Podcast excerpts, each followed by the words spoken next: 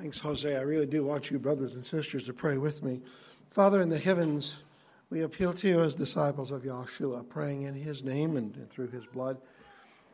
Um, I ask, Father, that you bring to remembrance everything that I prepared that is important to you, everything that uh, I say that is uh, of your spirit, of your wisdom, cause it to penetrate deep into our hearts those things that are foreign to the Spirit of truth, cause them to fall by the wayside. I especially ask, Father, that you anoint uh, and, and empower with grace uh, members of the fellowship who can come to me later if I've said anything out of order and can challenge me on that. We overcome the enemy by the blood of the Lamb, Father, and by the word of the witness we speak. I ask you count us all who are within the sound of my voice or affected by these words. Count us all, Father, covered by Yahshua's blood worthy of supernatural protection. Grant only that good come about as a result of this material and no evil. In Yahshua Messiah always. Hallelujah. Hallelujah. Amen indeed. Brothers and sisters, I'm Brother Michael Bannock from Fulton, Missouri. All the grace of Yahshua be yours. The title of my remarks today is Your Shortcuts and Evasions. This is a, supposed to be a challenging message. I may go too fast. You have to know your Bible well to follow along but I'm with people called by Yah's name, and typically they are pretty good with their Bible. I normally don't talk about the genesis of my remarks, but I think it's worth it today. Um, I have been, uh, I have been as of late, challenged by the the principle of the true cost of things. A great theologian from uh, Germany, the Nazi era, Dietrich Bonhoeffer. Some of you have heard of Dietrich Bonhoeffer. He um, wrote a book called Discipleship. He's known as the preacher who stood up to Hitler. He was uh, hung in a concentration camp about three weeks before liberation. And the book is so compelling that when it was translated to English, some of the English translators rendered it as the cost of discipleship. Not just discipleship, but the cost of it. Because he lays out for you the full plan of uh, teaching there in the Sermon on the Mount. And verse after verse, you have to count the cost. What is the true cost of things? What is the true cost of that marriage you're contemplating? What is the true cost of that project you got in mind, that career choice, that business plan? What is the true cost of that project you're taking on at home?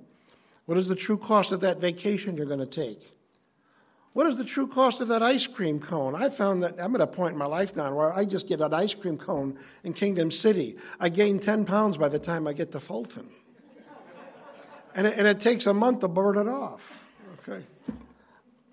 What's the true cost? So, the one I'm focusing on today is the shortcuts in time. People are trying to reduce their costs in time. There'll be some mention here and there of resources in general in between the lines, but shortcuts in time. Now, shortcuts as a path to efficiency is good. We don't want to waste resources, we don't want to waste time. We are stewards of this planet. Let man have dominion. We get that. But shortcuts that offload duty or hurt others is a sin. We're going to talk about shortcuts in the Bible, shortcuts in real life, places where you don't want shortcuts. We're going to talk about shortcuts in industry, the commercial world, and shortcuts in society. Some of this will be obvious. Some of this won't be obvious. But I do want you to leave here thinking about what's when I invoke a shortcut, am I creating a problem for somebody else? Am I offloading my sacred duty on someone else? Let's look at the first shortcut in the Bible. It's in Genesis chapter 3, verse 4 to 5. And the serpent said unto the woman, You shall not surely die, for Elohim doth know that in the day you eat thereof, but they're talking about that fruit, then your eyes shall be open, and you shall be as Elohim, knowing good and evil. He is promising them a shortcut to divinity. You're going to be like the Almighty. Go ahead, eat that fruit. You're going to be just like Him. You'll know good and evil for yourself. Observant Bible students have said this for, for you know, like forever. The devil's inviting them to learn about good and evil for themselves, right and wrong for themselves. Note how the serpent defines the divine nature, knowing good and evil for yourself. I don't need no law. I don't need no commandments. I can figure this out for myself. Let's take a look at Satan's motives and his standards. By the way, I'm, I'm amazed at how many of these principles I'll be talking about emerged in the songs and the, the readings here. Isaiah 14, verse 12 to 14. How art thou fallen from heaven, O Lucifer, son of the morning? How art thou cut down to the ground, which didst weaken the nations? For thou hast said in thine heart, I will ascend into heaven. I will exalt my throne above the stars of El. I will sit also upon the mount of the congregation. In the sides of the north, I will ascend above the heights of the clouds. I will be like the Most High. I'm going to emphasize that. I will be like the Most High. Rebellion seeks equality and they'll look for ascendancy later. But that's how rebellion operates. I just want to be equal. I, I just want equality. That's fair. I just want equality. That's fair. And that reading we had from number 16, boy, that was a bullseye. Well, Korah wanted to share authority with Moses and Aaron. I just, it's, I just, it's fair. Just want to be equal. That's fair.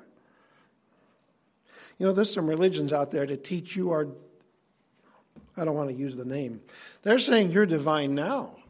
If you ever met somebody like this, it'll, it'll singe your eyebrows. There's people who think, yeah, you're divine now. Here, let's take a look at Yeshua's theology. The evil one says, go ahead, eat that fruit. Learn about good and evil on your own. Go ahead. You'll be like the Almighty. We're going to take a look at Yeshua's theology as spelled out in the New Covenant scriptures. Being like Yeshua is the closest you can get to being like Yahweh, and it's as close as you need to get. Step one is to receive Yeshua. In John 1:11 it says he came into his own and his own received him not. Well, that's a disappointment. But as many as received him, emphasize received, to as many as received him, to them he gave power to become the children of Yahweh, even to them that believe on his name. You look up that word received, and it, it isn't merely like a postman putting an envelope in your hand. It, it means to seize, to like grab him.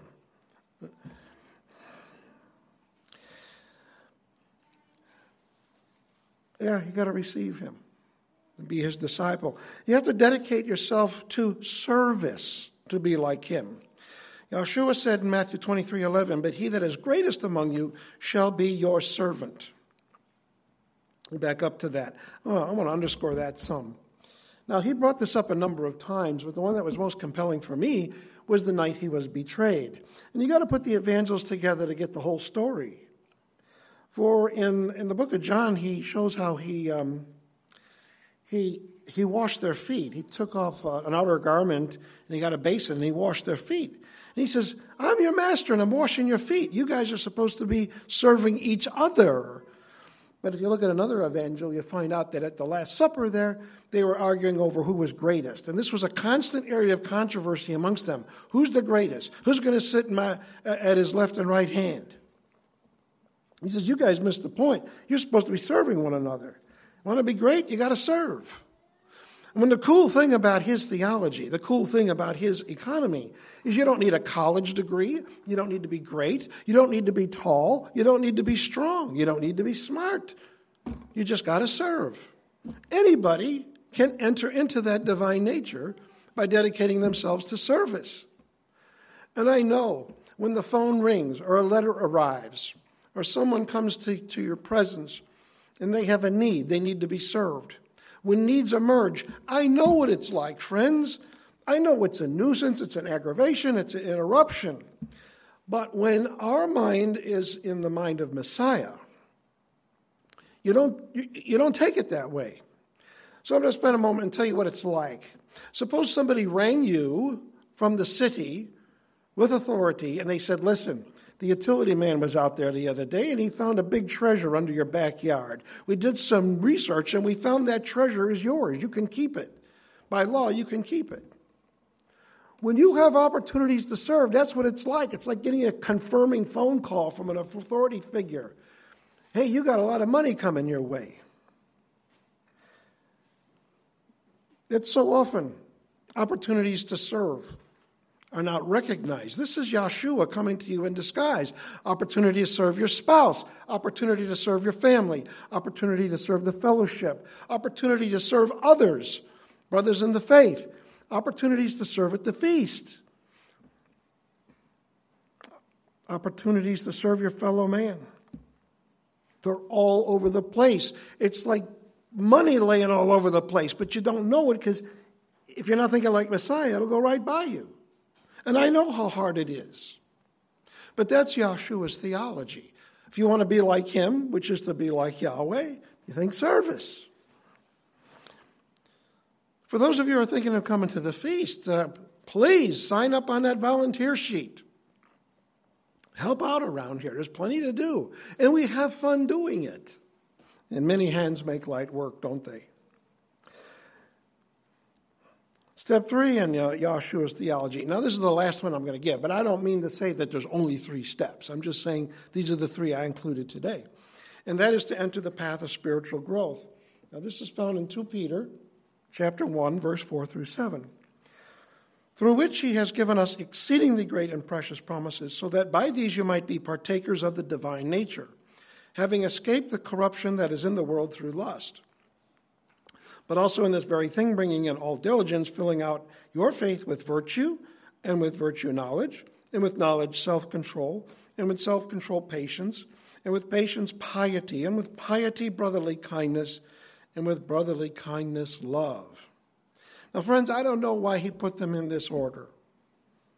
I hope someday to find the mind of Messiah to figure out why they're in this order. I want to draw your attention to the parts I put in red. He, he uh, invites us here to be partakers of the divine nature. There's also that statement there to escape the corruption that is in the world through lust. That takes you back to the Garden of Eden. When our, when our dear mother Eve, well, she wasn't called Eve at that time, but when, when our dear mother saw that fruit, she wanted that. Ooh, I like this, looks good. This is to be desired. The corruption that is in the world through lust. Boy, everything comes down to desire, doesn't it? James reveals, through James, Yahweh revealed that all conflict comes through desire. Somebody wants something, somebody affected by that desire raises a flag, and now you got a conflict. But that is participating in the divine nature, that list there, 2 Peter 1, verse 4 through 7. Let's take a look now at the shortcut of Simon the sorcerer. He thought he could buy the gift of the Holy Spirit or the ability to impart the Holy Spirit. He thought all he had to do was put money on the table. A lot of businessmen think that way. What does it cost to, to solve this problem? What does it cost to get what I want? Acts 8, verse 18 to 24. I think this is the last long passage I have in the notes. And when Simon saw that through laying on of the apostles' hands the Holy Spirit was given, he offered them money, saying, Give me also this power, that on whomsoever I lay hands he may receive the Holy Spirit.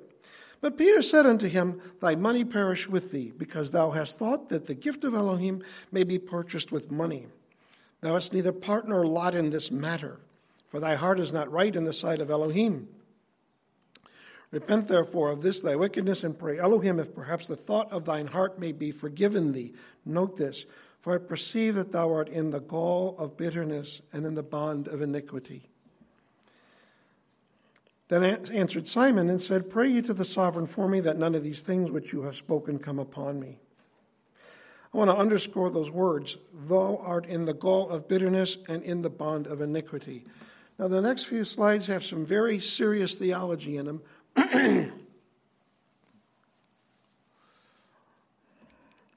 I'm going to ask you to try to follow, and it may even get a little painful. Thou art in the gall of bitterness and in the bond of iniquity. Now, Simon the sorcerer's shortcut was money. He thought he could just sort of buy his way into this power. And uh, we instinctively know that money can do a lot. In Ecclesiastes 10.19 it says, A feast is made for laughter, and wine maketh merry but money answereth all things. That's right. You can throw money at problems, you can throw money at your desires and make things happen. Money talks, right? Throw money at it. We see that in the commercial world, the business world.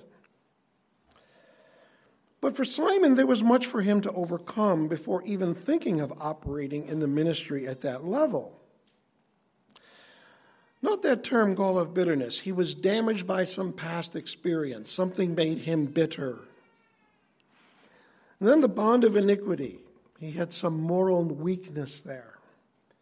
So this is where it gets kind of heavy. In my experience, observation, and research, this is me talking now, damaging experiences cause people to look for healing at any price. Self help, witchcraft, guided imagery, ritual. I knew some guy up north who was still grieving over the loss of his dad, mixed feelings about some of the abuse he suffered, and he, uh, he wrote a letter to his dad and left it at the cemetery. Didn't do him much good. It made him feel good for a while, but it didn't do him much good in the long term. But people who are hurting will look for answers. I mean, some people are dealing with pain from things that are indescribable. And there's a statistical likelihood that that's happened to some of the people in the sound of my voice. Some people come to us damaged, hoping for a miracle. And some of that turns into bitterness, and some of that turns into moral weakness. I'm not going to be recommending that you stop anything you're into to deal with the pain that you've had in your life. Some of you have, have some of you have been dragged through canyons of humiliation. All right. Some stories I know about. Others are out there. I don't know who you are, but you're in the sound of my voice, so I'm going to invite you to look at this with me through Yahshua's eyes. I'm not qualified to tell you to stop anything you're doing. It could be counseling, it could be something that Yahweh doesn't want you to do. I'll leave conviction of those matters to the work of the Holy Spirit. But I am going to tell you to abide in Yahshua's words, and I want you to do this for a while and let me know. Any of you who might come to the feast or correspond, let me know uh, how this is working for you. Abide in Yahshua's words. In John 15, 3, he says, Now you are clean through the word which I have spoken unto you. And his words are like that. They drain away evil. His teachings do that. They drain away evil. And there are people who have no interest in the faith. They, they hear Yahshua's words or they read those words. Read them out loud. They, they, they, they come across even stronger. People who, who have no interest in the Hebrew roots of the faith or the faith at all, they say, man, this guy's great. He's a supreme ethicist. He's, he's the real deal. A lot of people don't know this. Mahatma Gandhi, that uh, activist from India, he walked around with a copy of the Sermon on the Mount in his pocket. Matthew 11, 28 to 30, he says, Come unto me, all ye that labor and are heavy laden, and I will give you rest. Take my yoke upon you and learn of me, for I am meek and lowly in heart, and you shall find rest for your souls. For my yoke is easy and my burden is light. So, for those of you who are dealing with indescribable pain, scars that are hard for others to understand, I want to hand you off to Him. He says His words clean you. He says He's a healer. Well, always says He's a healer and he promises you rest. Now, there's a time and place for everything. Our study of the law, the prophets, and the wisdom literature will never end. But I'm saying, turn to his words, receive him, and become like him, and see how that works. Furthermore, remember that the greater the injustice, the greater the potential for participating in Yahshua's nature. Let's think about this. He did nothing wrong. In fact, he did a lot of good a lot of sacrificing. I'm convinced one of the greatest sacrifices he did was praying for people. Because praying takes time, doesn't it? The greater the injustice, the greater the potential for participating in Yahshua's nature. I've heard that women have no problem identifying with Yahshua and asking themselves, what would he do, and using that as an example. But for the suffering and the afflicted, I don't know if they understand how much he went through. After all he endured as an innocent man, our master was executed naked. If there are times you feel that you were damaged in some very humiliating and crushing ways, uh, just remember that he suffered extraordinary, horrible outcomes there, not having hurt anyone. There are no shortcuts in view here.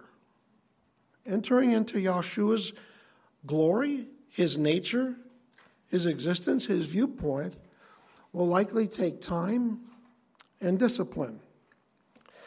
Funny thing about Yahshua, you know, I've, I've been looking around to see if there's an exception. Lots of philosophers out there, lots of teachers. And I could talk for a while about things that distinguish Yahshua.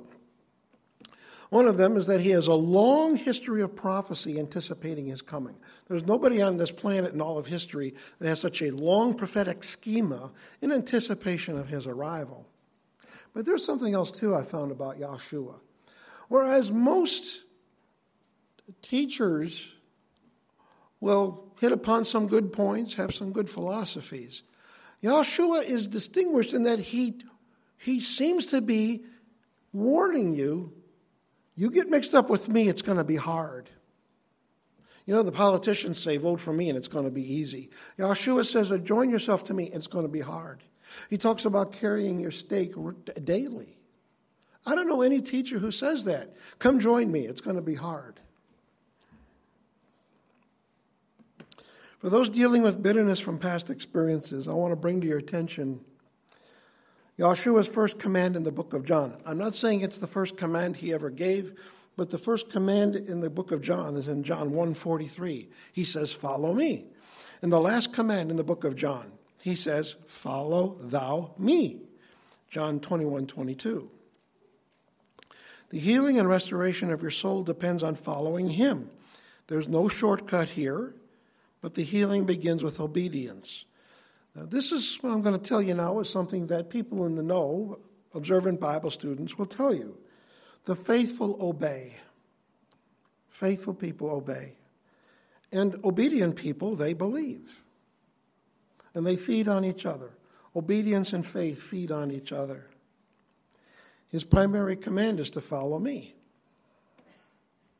Now we're going to move on to other topics. But what I wanted to speak to here was the spiritual shortcut that to enter into the divine nature, it not, doesn't come down to experimenting with right and wrong. It's not as simple as eating a piece of fruit.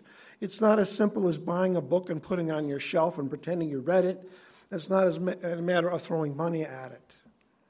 We're called disciples because we are learning a discipline.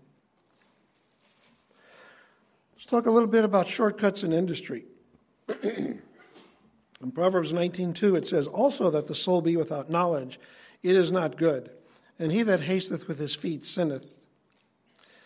I want to underscore that. He that hasteneth with his feet sinneth. When you're in a hurry, you're probably going to commit a sin.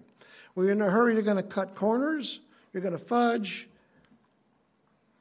cover up, you'll be bypassing safety and quality standards. I've asked engineers over the years, what's the hardest part about our profession?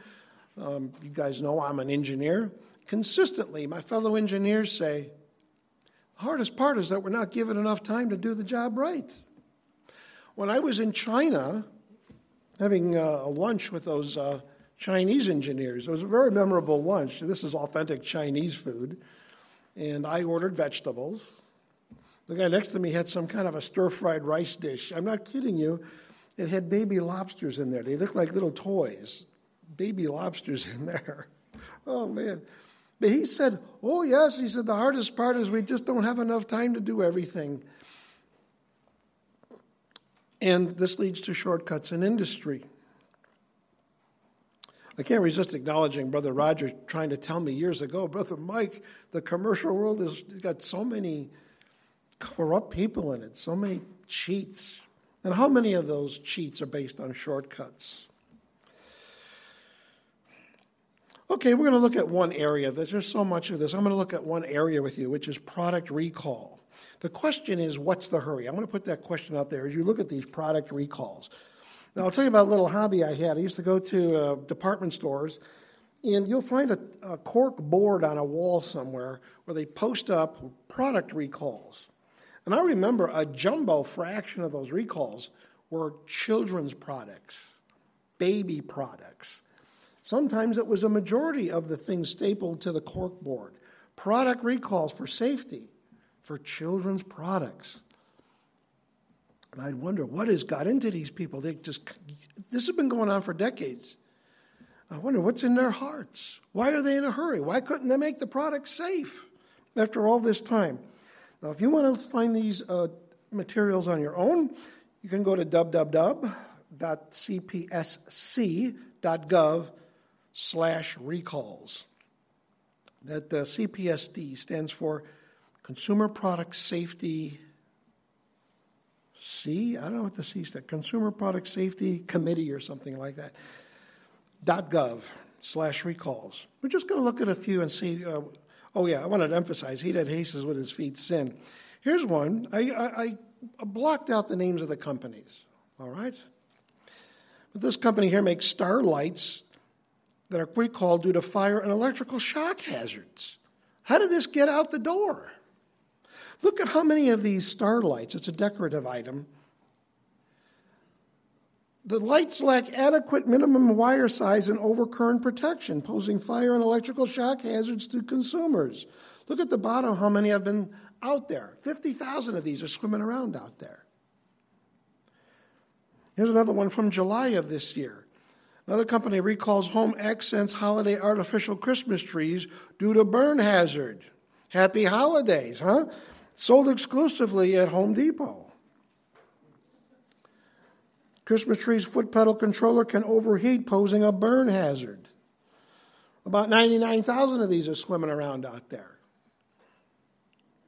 Another company, this one blew my mind. At this point in history, there's no excuse for this. Certain company recalls a ball activity toy due to a choking hazard.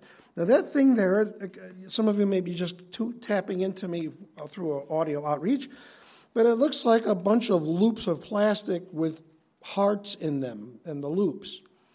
What happens is that thing can pop apart, literally just pop apart, and those parts become a choking hazard.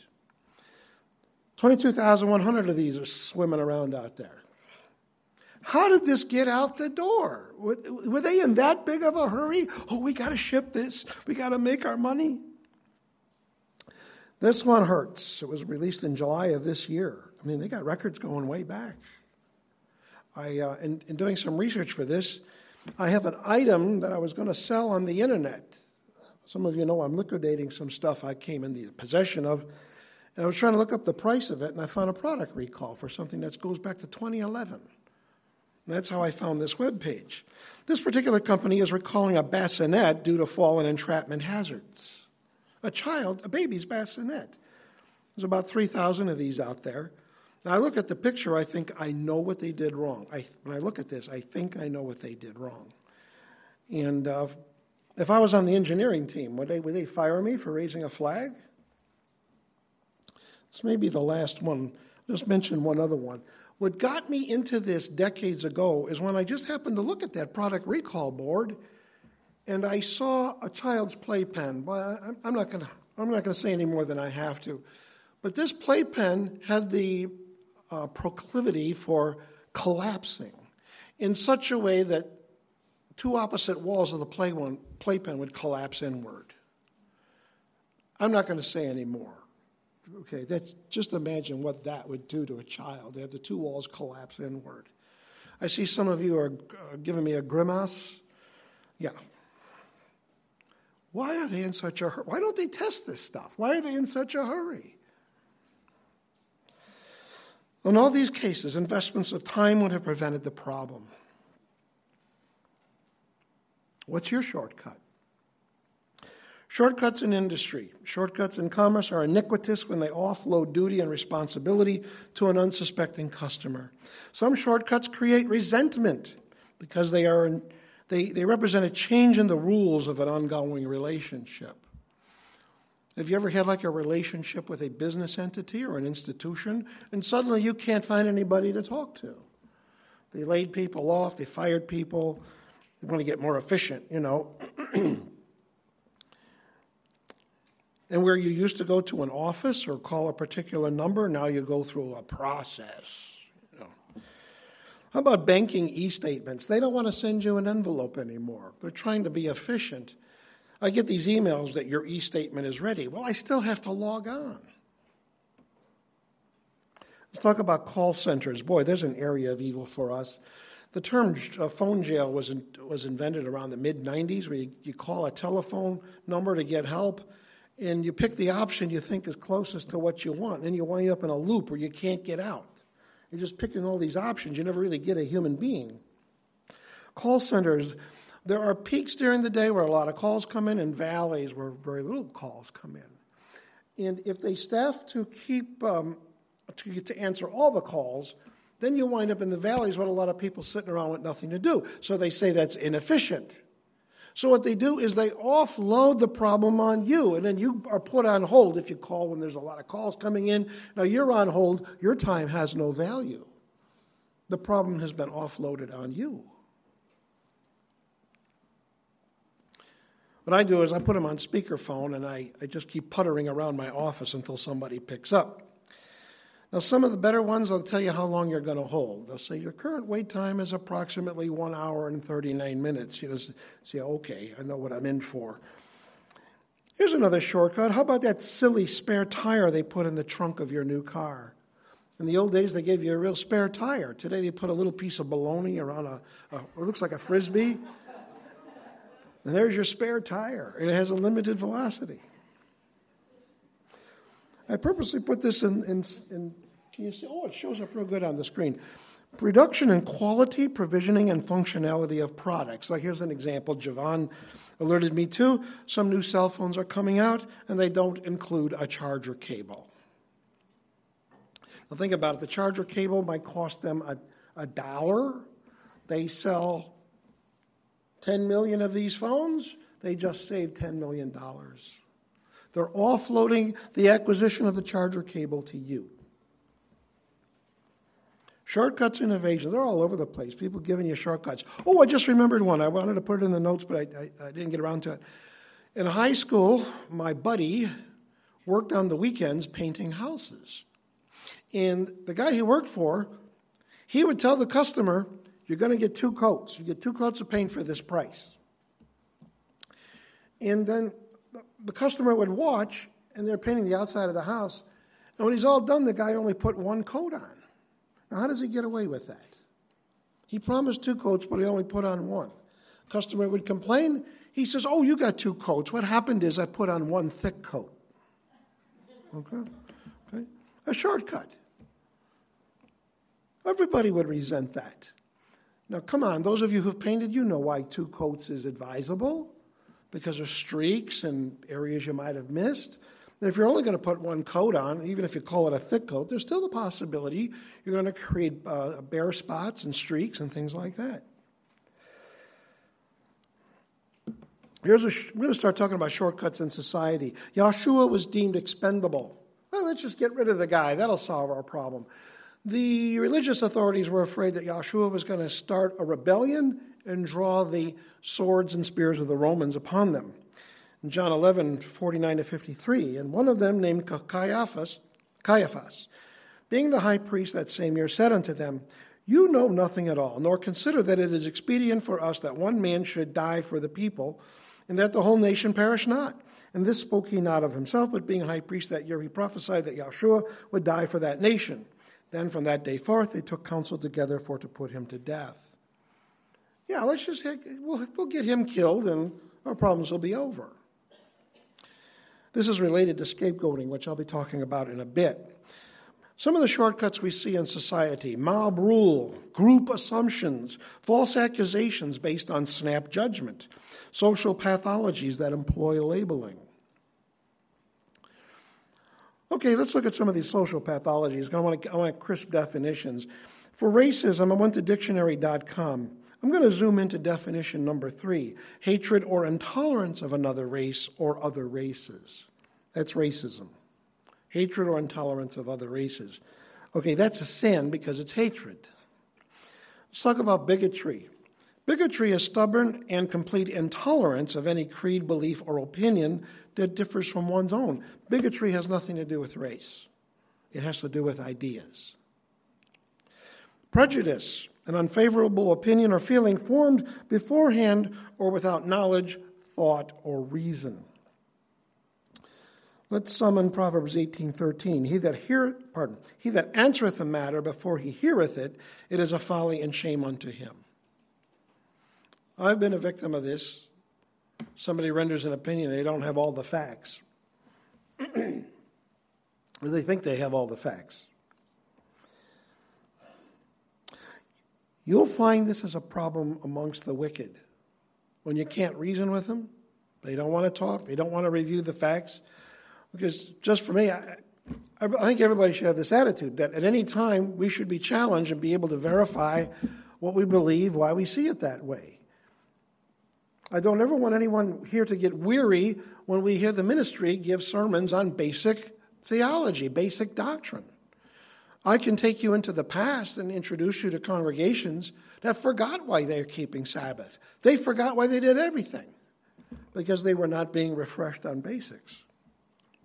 We should be willing at any time to review what we believe, why we believe it, why it's so. We might find ourselves adjusting the knobs a little bit. Let's talk about racism, shortcuts in society.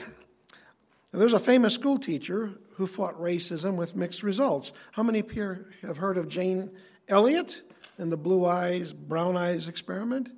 I see about six, seven hands go up.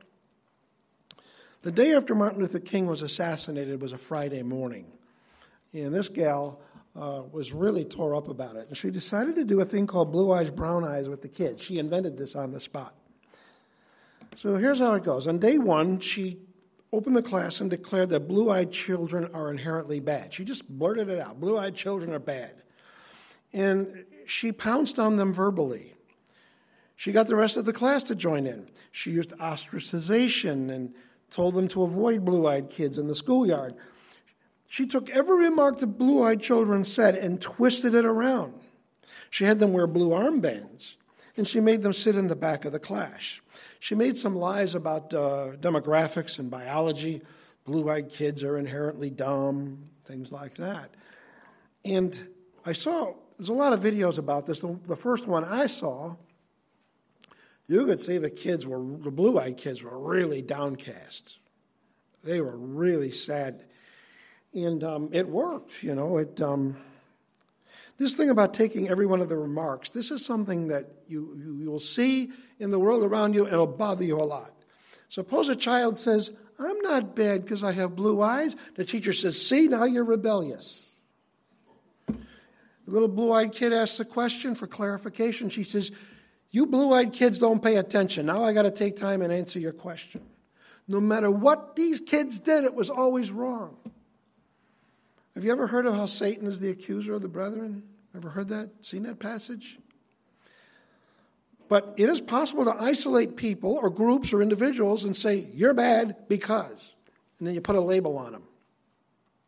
Now, day two was a Monday. She turned it around. She said, I was wrong. It's the brown eyed kids who are bad. So she reversed everything and did the same thing to the brown eyed kids. And some of the blue eyed kids turned it around and they, they, some of them got revenge, you know, and being mean to the uh, blue eyed kids. Uh, but the ta- on the whole, the taunting and bullying were less intense than on day one. But at the end of day two, she stopped the experiment and told them what she had done. Now, it was a successful classroom experiment from, from the standpoint of her objectives. She talked about racism and judging people based on color, which is good, but there was some damage to the kids. They were wounded by this. And there was re- mixed reaction back then and today, too. One of the problems with the experiment is she never got the permission of the parents. So she's playing with the mind of these kids and not coordinating with the parents. I'm going to let other people debate its usefulness and propriety for now. But I do want to underscore the isolated kids felt isolated and damaged from the mob experience. It was a mob experience, turning one group of people against another. And their grades and effectiveness were affected during the experiment. It's amazing. Those who were told they were bad and dumb and stupid, they scored poorly that day. And it's funny, the kids who were told they were superior, they actually scored higher than they normally would on exercises and quizzes. Now, her, her webpage is there. I don't endorse her. Later in her life, she became like this expert, and she got kind of smug and self righteous about it. You can find that out for yourself, I suppose, or let me know I'm wrong. But it's at janeelliott.com. Elliott is spelled with two L's and two T's. And talk a little bit about my neighborhood experiences and racism. I'm not an expert on race relations, but I know more than most. Um, as a little boy, I remember moving into the neighborhood where my cousins lived, and um, on the way walking to school that first morning, my cousins were talking about how a black family moved in recently, and the night before their garage was burned down just because they were black. That was my first experience. Now, I was just a little boy, and I knew this was wrong. Uh, I moved after that, I moved to another neighborhood that was largely black. My poor mom in the 1960s, she could only afford housing in what I would call changing neighborhoods. a lovely family there just received me, never made any mention of the fact that I was white, but the, I will always treasure how that family uh, treated me. Um, uh, so if you're out there, I was in the locus of 71st and Carpenter on the south side of Chicago. A nice kid named Junior uh, befriended me. We uh, I never saw this kid before. I was roller skating on the sidewalk back and forth, and he came up and roller skated with me back and forth. We started racing each other. We didn't even know each other's names, but we laughed and had a blast. And in the words of my dear friend, Sister Lucille, she says, when you really care about somebody, color doesn't register. You it, it, doesn't even, it doesn't even go in your mind. And you don't keep tallies of this stuff. You say, oh, this is my Chinese friend, uh, this is my Mexican friend. You don't think that way. when you really care about people. I moved back to the previous neighborhood where my cousins uh, uh, uh used to live. Actually, moved into the apartment they occupied. And there was a kid upstairs, I'm going to call him Mickey. And uh, his, his mom was a single mom. Sometimes Mickey's dad would come by and see him. I don't know if it was a divorce or not, I don't know. But uh, Mickey's mom was remarkable. All these silly stereotypes. You just got to get to know people. You really, they really have to spend time with each other, to get to know it. Mickey's mom was studying to be a lawyer, and I don't know how she did it. You know how girls back then used to carry books? Today everybody's into backpacks. Remember women used to carry books like this? Okay. I can still see Mickey's mom at night coming with those books in her arm to be a lawyer. I remember the night she got uh, t- her TV repaired. These are lessons I needed to see. This, these people were, they look different than me, but they're just like me. The, the first TV show she saw after the TV was repaired was the Beverly Hillbillies. I, I, I, I can't think of a time anyone laughed harder than her watching the Beverly Hillbillies. And now that I know what she went through, how hard it is to be a mom and all the other things, hearing her laugh lightens my soul to this day. I'll tell you the most cruel thing I saw in all the neighborhoods I lived in. Um, I'm going to tell you that in a moment. Um, this revolving door thing, where I saw what it was like for the first blacks to move in, and they got beat up. And then when we were among the last of the whites, we got beat up. And I don't mean phys- in some cases physically, in some cases through harassment. I've seen it from both sides. It is so pointless just because of somebody's color. What a shortcut. Oh, I see you're a different color than me. I don't have to think anymore. I know all about you. Most painful thing I saw was when Mickey got into an argument with another boy in the neighborhood. By the way, that kid, he might have been living in that house with the garage burned down, now that I think about it. But um, Mickey was arguing with this lad in his home, and I was there at Mickey's side. And this other kid said the following He said, At least I live in a nice, fine home. I don't live in some cheap apartment like you do. Of course, while this argument's going on, I'm thinking, remember, I'm a kid now. I'm thinking, well, that doesn't carry any weight. Uh, I live in the same apartment building as Mickey. Uh, that doesn't make you win an argument. But you understand, in the mind of someone who's childish, they think that the cut of your clothes or the neighborhood you were raised in, These are like important things. Let's go back to Yahshua's theology. Who's going to be the great one? It's going to be the servant. Doesn't matter how rich or poor you are, any of this stuff, color of your skin, nothing matters. To have a servant's heart, you're the boss. In Yahshua's eyes, you're the greatest. That was the most painful thing. The whole scene was based on race, and it's incredibly stupid. I might talk about more about this later. Let's talk about mob rule, another shortcut. Uh, Dr. Milt Rosenberg of Chicago, uh, and that great radio show he used to have, he explained how uh, mob rule works. The mob members, the individuals in the mob will surrender their conscience to, to the leader or to the mob itself. They just shut down their conscience. I cannot think of a single case where mob rule works. Exodus 23 2, Yahweh's law anticipates this. You shall not follow a multitude to do evil. This comes under letting others do your thinking for you. Yes, mob rule works in all the wrong ways. We are in an age where we're all bound to the opinions of experts, and they often let us down. Experts can lead us to folly. Who are these characters? Psalm 1 verse 1 warns us Blessed is the man that walketh not in the counsel of the wicked, nor standeth in the way of sinners, nor sitteth in the seat of the scornful. There are people today who theorize. Now, one of the reasons Hitler got such a following, he didn't have a majority behind him. A lot of people don't know this, but he entered into power with less than a majority. But the things he talked about spoke to the hearts of what some of those followers really wanted to hear blaming the Jews for all their troubles. And you can see these people, little daddies and moms and kids going into the concentration camps. You think, you're going to tell me those people hurt Germany? You know, it's funny, if, if Germany had treated the Jews properly, they might have won the war. Let's talk about mob rule. We're going to talk about Saul Alinsky, his Rules for Radicals book. Now, uh, modern activists follow a couple, a lot of his rules, but there's two I want to underscore. One of the things Saul Alinsky said in his radical, um, extremist book is ridicule is man's most potent weapon. He says there's no defense. It's irrational. It's infuriating. It also works as a key pressure point to force the enemy into concessions. I wasn't bullied as I moved around. I was picked on a little bit but I wouldn't call it bullying. It just took a while to work my way in. But I've seen kids bullied where the whole class or a group within the class pounces on one guy and he can't do anything right, he can't say anything right, and he just becomes an object of ridicule. This is foreign to the spirit of truth. By the way, let's go back to Jane Elliott.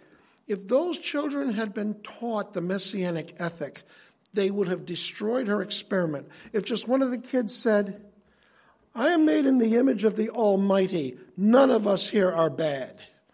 The whole experiment would have been shut down. But maybe Jane Elliott would have liked that outcome. Because Yahshua's ethics, his appeal to all men, uh, is universal and it shuts down all this foolishness. But uh, Saul Alinsky also says pick the target, freeze it, personalize it, and polarize it cut off the support network, and isolate the target from sympathy. Is any of this uh, ringing a bell for you guys right now? Go after people and not institutions. People hurt faster than institutions. I've seen this in real life. I've seen it in families. I've seen it amongst social groups. I see it in politics. To isolate and marginalize someone and pounce on everything they say and do bad, bad, bad, bad, bad, bad, bad. And they just don't let up. By the way, in Saul Alinsky's book, he has a special acknowledgement to Lucifer. He, uh, he acknowledges Lucifer as the first radical. It gives you an idea of where his heart and his mind was at. We're going to talk about mob rule in the movies. We're going to go through this fast. These are movies that I'm recommending to you. It's funny, but the brother Eduardo talked about a film the family saw several times. It looks like it's movie day at uh, YRM, where you see dramatization of biblical principles played out. One is Lord of the Flies. Okay, a group of choir boys are stranded on an island. They form two rival groups. The good guy Ralph forms a group based on common sense and reason. He's, this kid in the movie, he, he sounds like a, a British gentleman. But the bully named Jack forms a group based on power and coercion. The bullies group gains members over time, and they become savage and even commit a murder. Ralph is finally isolated and must flee for his life while the island burns. The movie is about an hour and a half long. It's described as a shocking hit. How many people have seen this film? I got to know. I know I've showed it to some of the guys here in the fellowship. Yeah, I'd strongly recommend the 1963 version. I don't, I can't recommend the new one because I don't, I haven't seen it. But um, here's the chant they repeated endlessly when they hunted pigs or when they hunted that isolated boy Ralph: "Kill the pig, cut his throat, kill the pig, bash him in." It dramatizes this business of taking somebody you see as an enemy, isolating them, and there's no thinking. There's no thought. Just bypass the whole thing. We're going to isolate this guy and destroy him. The film has a terrific ending. Here's the Oxbow incident, starring Henry Fonda. A murderous cattle rustler is on the loose, and an old military man forms an illegal posse. They're going to find the guy who's been stealing cattle. He murdered a cattleman. They're going to go find this murderer they take a vow to follow whatever the majority decides, and this gives the posse the color of law. One of the town magistrates says, Promise me it's going to be legal. And the guy looks down on him and says, I can only promise you that I'll follow the majority. Well, it turns out this same guy stirs up the majority to lynch the guy. They catch a man, and based on circumstantial evidence, they hang him. And this guy begs for his life. He says, I didn't do it. Just give me a fair trial. I just need time to, to, to mount a defense. You'll find that I didn't do this. He begs for his life. He says, You got to believe me. And uh, they decide to hang him anyway. Now, you might accuse me of doing a spoiler here, but the, the, the, everybody knows the outcome of this film before they watch it, okay? I'm speaking rhetorically, but you just know this is not going to have a happy ending. The power of the film comes when you uh, find out what he wrote to his wife before they hung him. He wrote a letter to his wife. And Henry Fonda has to go back into the bar. All these guys know they did the wrong thing, and he reads the letter from his wife. And the buildup is worth it. And there's 12 Angry Men, one of my favorite films. I show these films to friends whenever I can to cause them to think about righteous things a jury is impaneled to decide the fate of a Latino boy accused of murdering his dad. The evidence for guilt is overwhelming. It really is. It really is overwhelming. And uh, on an initial vote, most people vote guilty. But one guy votes not guilty, Henry Fonda again, and without a shred of evidence to back up his not guilty vote.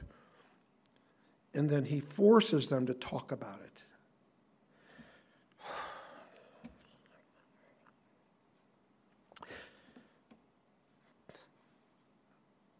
I, can't give you a full course on evil here, and I don't want to.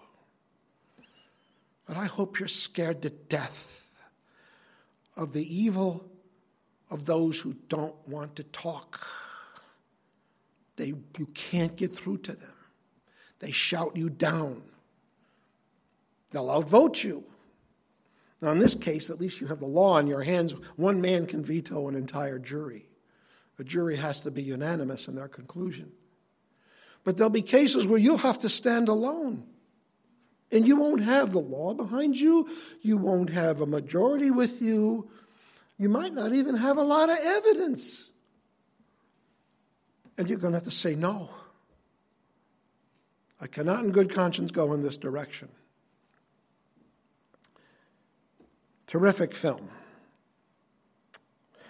Mob rule works in all the wrong ways. I cannot think of a case where the outcome of mob rule is good. You shall not follow a multitude to do evil, Exodus 23 2. You can't let others do your thinking for you. Now, this is more of a personal note. I don't want to abuse the privilege I have of being up here, but I have been in these situations where friends and or relatives have confronted me, and they've been impatient with me because I won't jump on their bandwagon. They want me to hate a group hate, hate a, a cross section of society. And there are times when I've stood alone versus friends and relatives. I say, no, that's circumstantial evidence, or that's one case. And uh, you'll find this even today. Uh, you're going to be impatient with me on occasion. You might send me a link or a Facebook post and you want me to click yes or thumbs up. And I'll say, wait a minute, I don't think we have all the facts here. Now, some cases, the initial expectation is true. We have famous murderers like uh, Richard Speck in Chicago, John Wayne Gacy, uh, Jeffrey Dahmer, where, yeah, the, the facts did support our expectations. But the majority of the time where I've been put upon to make a quick judgment on something, look at this bad thing that happened, get on the bandwagon with me. I say, wait a minute, wait a minute, we don't have all the facts. And by gum, there is other angles to the thing. There are other facts. I'm not going to jump on that shortcut of joining the mob rule, getting on the bandwagon with them. Yeah, so who are these experts who sometimes induce us to think this, feel that, go this way? One thing that bothers me in today's culture is that I'm not allowed to get angry unless I have their permission to get angry. We got a lot of riots and protests right now about the cops, all right?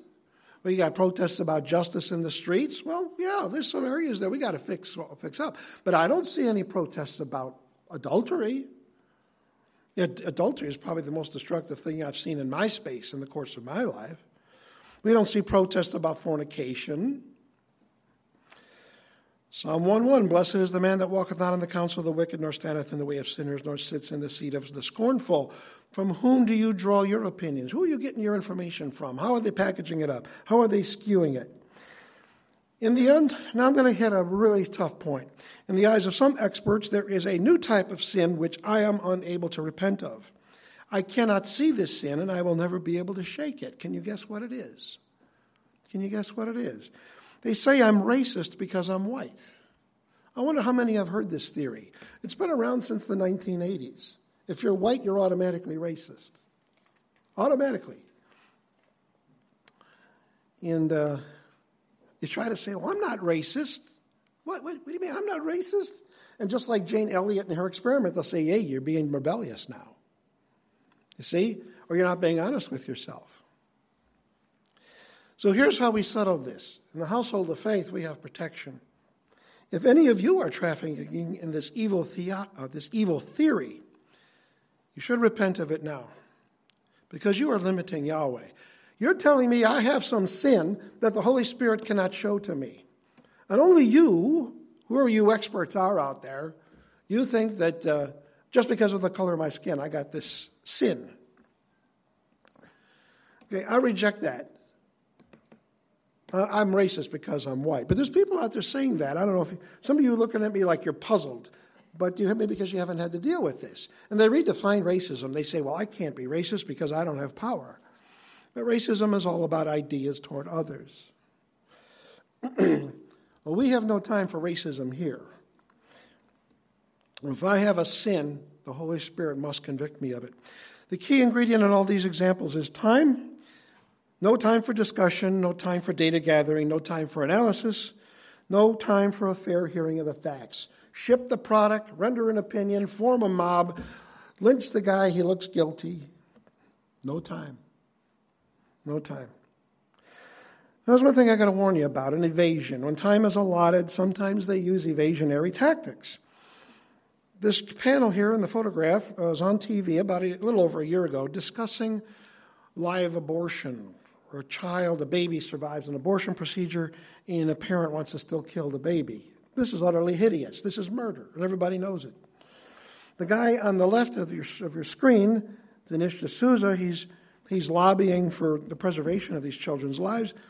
The girl on the right hand side of the screen, she's saying, well, we should have more education. Uh, we should have more conversation about unwanted pregnancies. We should have more discussion about this. So these are people who take the time you allocate for discussion and they go off into la la land. Okay, so that's an evasionary tactic. Okay, here's a, a spot on no shortcuts allowed education. You've all been very patient with me. I'm so grateful to you. Let's look at the Bible. Daniel was in training for three years. Yeshua took three and a half years to train his apostles. Secondary school or high school takes four years, and a full college degree takes four years of very hard work. Very hard work. There's no shortcuts to education. And uh, they won't reward, you might find a teacher to reward your laziness, but the real world won't reward it when they find out your degree was not earned. Now, this is not the same as training, where a narrowly defined skill set is imparted to a student. That's where you get these one and two year certificates. But even then, an apprenticeship period is essential. There are no shortcuts in education. We are all susceptible to this. I'm going to close with a, um, a little silly anecdote. We are all susceptible to this, including me. Um, I was in Jeff City a few weeks ago and I heard a crash, a light crash. I looked up and I saw a big old pickup truck with all kinds of American Patriot stuff painted all over it. Maybe you've seen pickup trucks decorated like this American flag, and eagle, something about the Constitution. It's all red, white, and blue. Very, very striking, very Americana. And the, the, the driver backed into a vehicle, and the, and the lady in that vehicle, she got out and she was black. So I thought, okay, it's, a, it's, it's an American, middle Missouri redneck and this black lady getting out of the car. I says, I don't know if I want to watch this. Because right now we're going through a lot of tension in this country, aren't we? Well, the guy opened the door and the guy got out. He was a black guy. Okay. And so I was, I was pulled into the stereotypes too, wasn't I? I thought, oh, there's going to be some, some white guy and a black lady, and it wasn't. But it shows to go with you it goes to show you that uh, we all can fall for these traps and we have to fight them. Yahweh looks on the heart. We want to be like Him, we want to look on the heart. Shortcuts are making big decisions. Snap, guesswork, snap judgment, asking Yah for signs and fleeces. I've warned you about this before. The aha moment is simply a call for further investigation. There are leaps in logic where we have shortchanged ourselves the pleasure of coming to a confident decisions. And these kind of things are hindering that too. Here's your takeaways. We're just about done. Improved efficiency is an important value.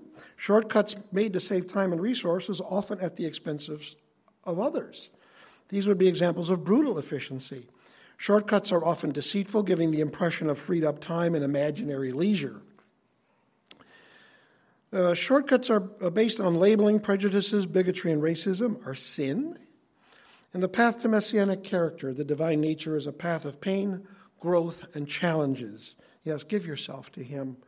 He'll lead you. And accept no substitutes. I'm so grateful for you sitting through all this. Uh, Yahweh bless you, friends. Hallelujah.